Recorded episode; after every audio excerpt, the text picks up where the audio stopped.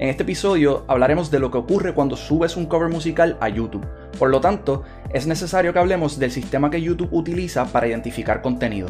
Te adelanto que cuando subes un cover musical a YouTube, tu video recibe lo que se conoce como un reclamo de derechos de autor o un copyright claim, que se genera a través del sistema de Content ID. A continuación hablaremos más a fondo de lo que esto representa para tus videos y tu contenido. No te lo pierdas. Saludos familia, yo soy George Sidlaw y en sí nuestra misión es ayudarte a establecer, crecer y proteger tu negocio. Por eso en este canal encontrarás contenido semanal sobre propiedad intelectual, empresarismo y la industria de entretenimiento. Si es la primera vez que nos conocemos y estás en YouTube, asegúrate de darle like a este video, suscribirte a nuestro canal y darle a la campana para que no te pierdas de ningún episodio. Y si nos sintonizas en formato podcast, ve a Apple Podcasts, déjanos un review que lo estaremos leyendo en los próximos episodios. Comencemos por contestar las siguientes preguntas. ¿Qué es YouTube Content ID y cómo funciona? YouTube Content ID es un sistema automatizado de identificación de contenido. El sistema escanea los videos que los usuarios suben a YouTube en una base de datos que los propios dueños del contenido le proveen a YouTube. Los dueños deben presentar evidencia de que el contenido está protegido por derechos de autor y deben presentar evidencia de que controlan esos derechos exclusivos. De esta manera, el programa realiza una búsqueda basada en la información provista e identifica material que coincide en la plataforma. Esto les permite a los propietarios decidir qué ocurrirá con los videos en donde se utilice su contenido sin autorización. Entonces, ¿qué ocurre con los videos que utilizan material cuyos derechos de autor le pertenecen a terceros? A través de Content ID, los videos que utilizan material protegido, como ocurre con los covers, generalmente reciben un reclamo de derechos de autor o un copyright claim. No importa que se utilice solamente un pedazo del material. A manera de ejemplo, yo acostumbro a subir covers en mi canal de YouTube y casi todos los videos reciben un copyright claim. En estos casos, el propietario de los derechos de autor puede hacer todas las siguientes. Número 1. Puedes monetizar tu video mediante ingresos publicitarios o ad revenue. Importante, en algunos casos, YouTube les paga regalías a las editoras musicales que han acordado una parte de los ingresos publicitarios a cambio de los derechos que cobijan las obras. De esta manera, tu cover genera dinero y YouTube se encarga de pagarle las regalías que les corresponden a los dueños de los derechos de autor.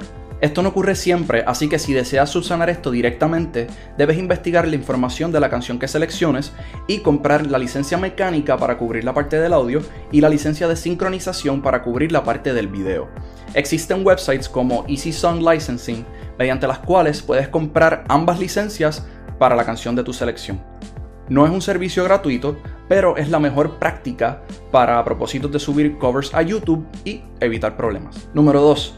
Pueden rastrear las estadísticas de audiencia del video. Y número 3. Pueden remover el video por completo. Importante.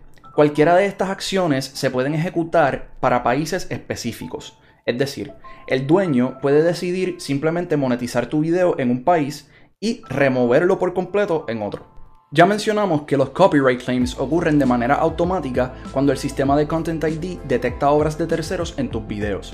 Sin embargo, adicional a los copyright claims, los dueños de derechos de autor pueden optar por presentar una notificación formal con el propósito de que YouTube remueva tu video por completo de la plataforma. No es tan fácil realizar esta notificación formal, ya que los dueños deben presentar evidencia que demuestre su titularidad. No obstante, una vez YouTube determina que su solicitud procede, eliminan tu video por completo y le aplican a tu canal lo que se conoce como un copyright strike. Este es el peor de los casos por varias razones. En este caso, adicional a la eliminación de tu video, podrías perder beneficios en tu canal de YouTube tales como monetización, ver una reducción en la duración de tus videos y podrías perder la capacidad de transmitir en vivo o live streaming. Tienes tres opciones para resolver un copyright strike. Número 1. Puedes esperar a que expire. Los copyright strikes expiran luego de 90 días y si es tu primer copyright strike debes completar el YouTube Copyright School. Esto es un video que explica en esencia lo que son los derechos de autor e incluye una prueba corta que debes pasar. Número 2 puedes hablar con la persona que presentó la notificación formal en contra de tu video y solicitarle que remueva su alegación de violación de derechos de autor. Y número 3, si piensas que tu video fue eliminado por una identificación errónea de contenido o cualifica como fair use, es posible presentar una contranotificación.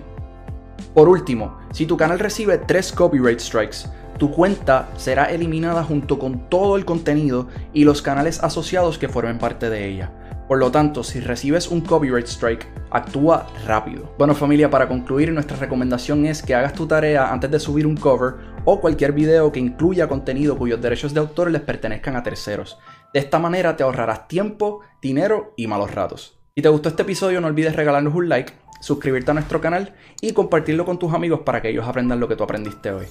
Y en confianza puedes seguirme en mis redes sociales que se encuentran disponibles en la descripción. Hasta la próxima.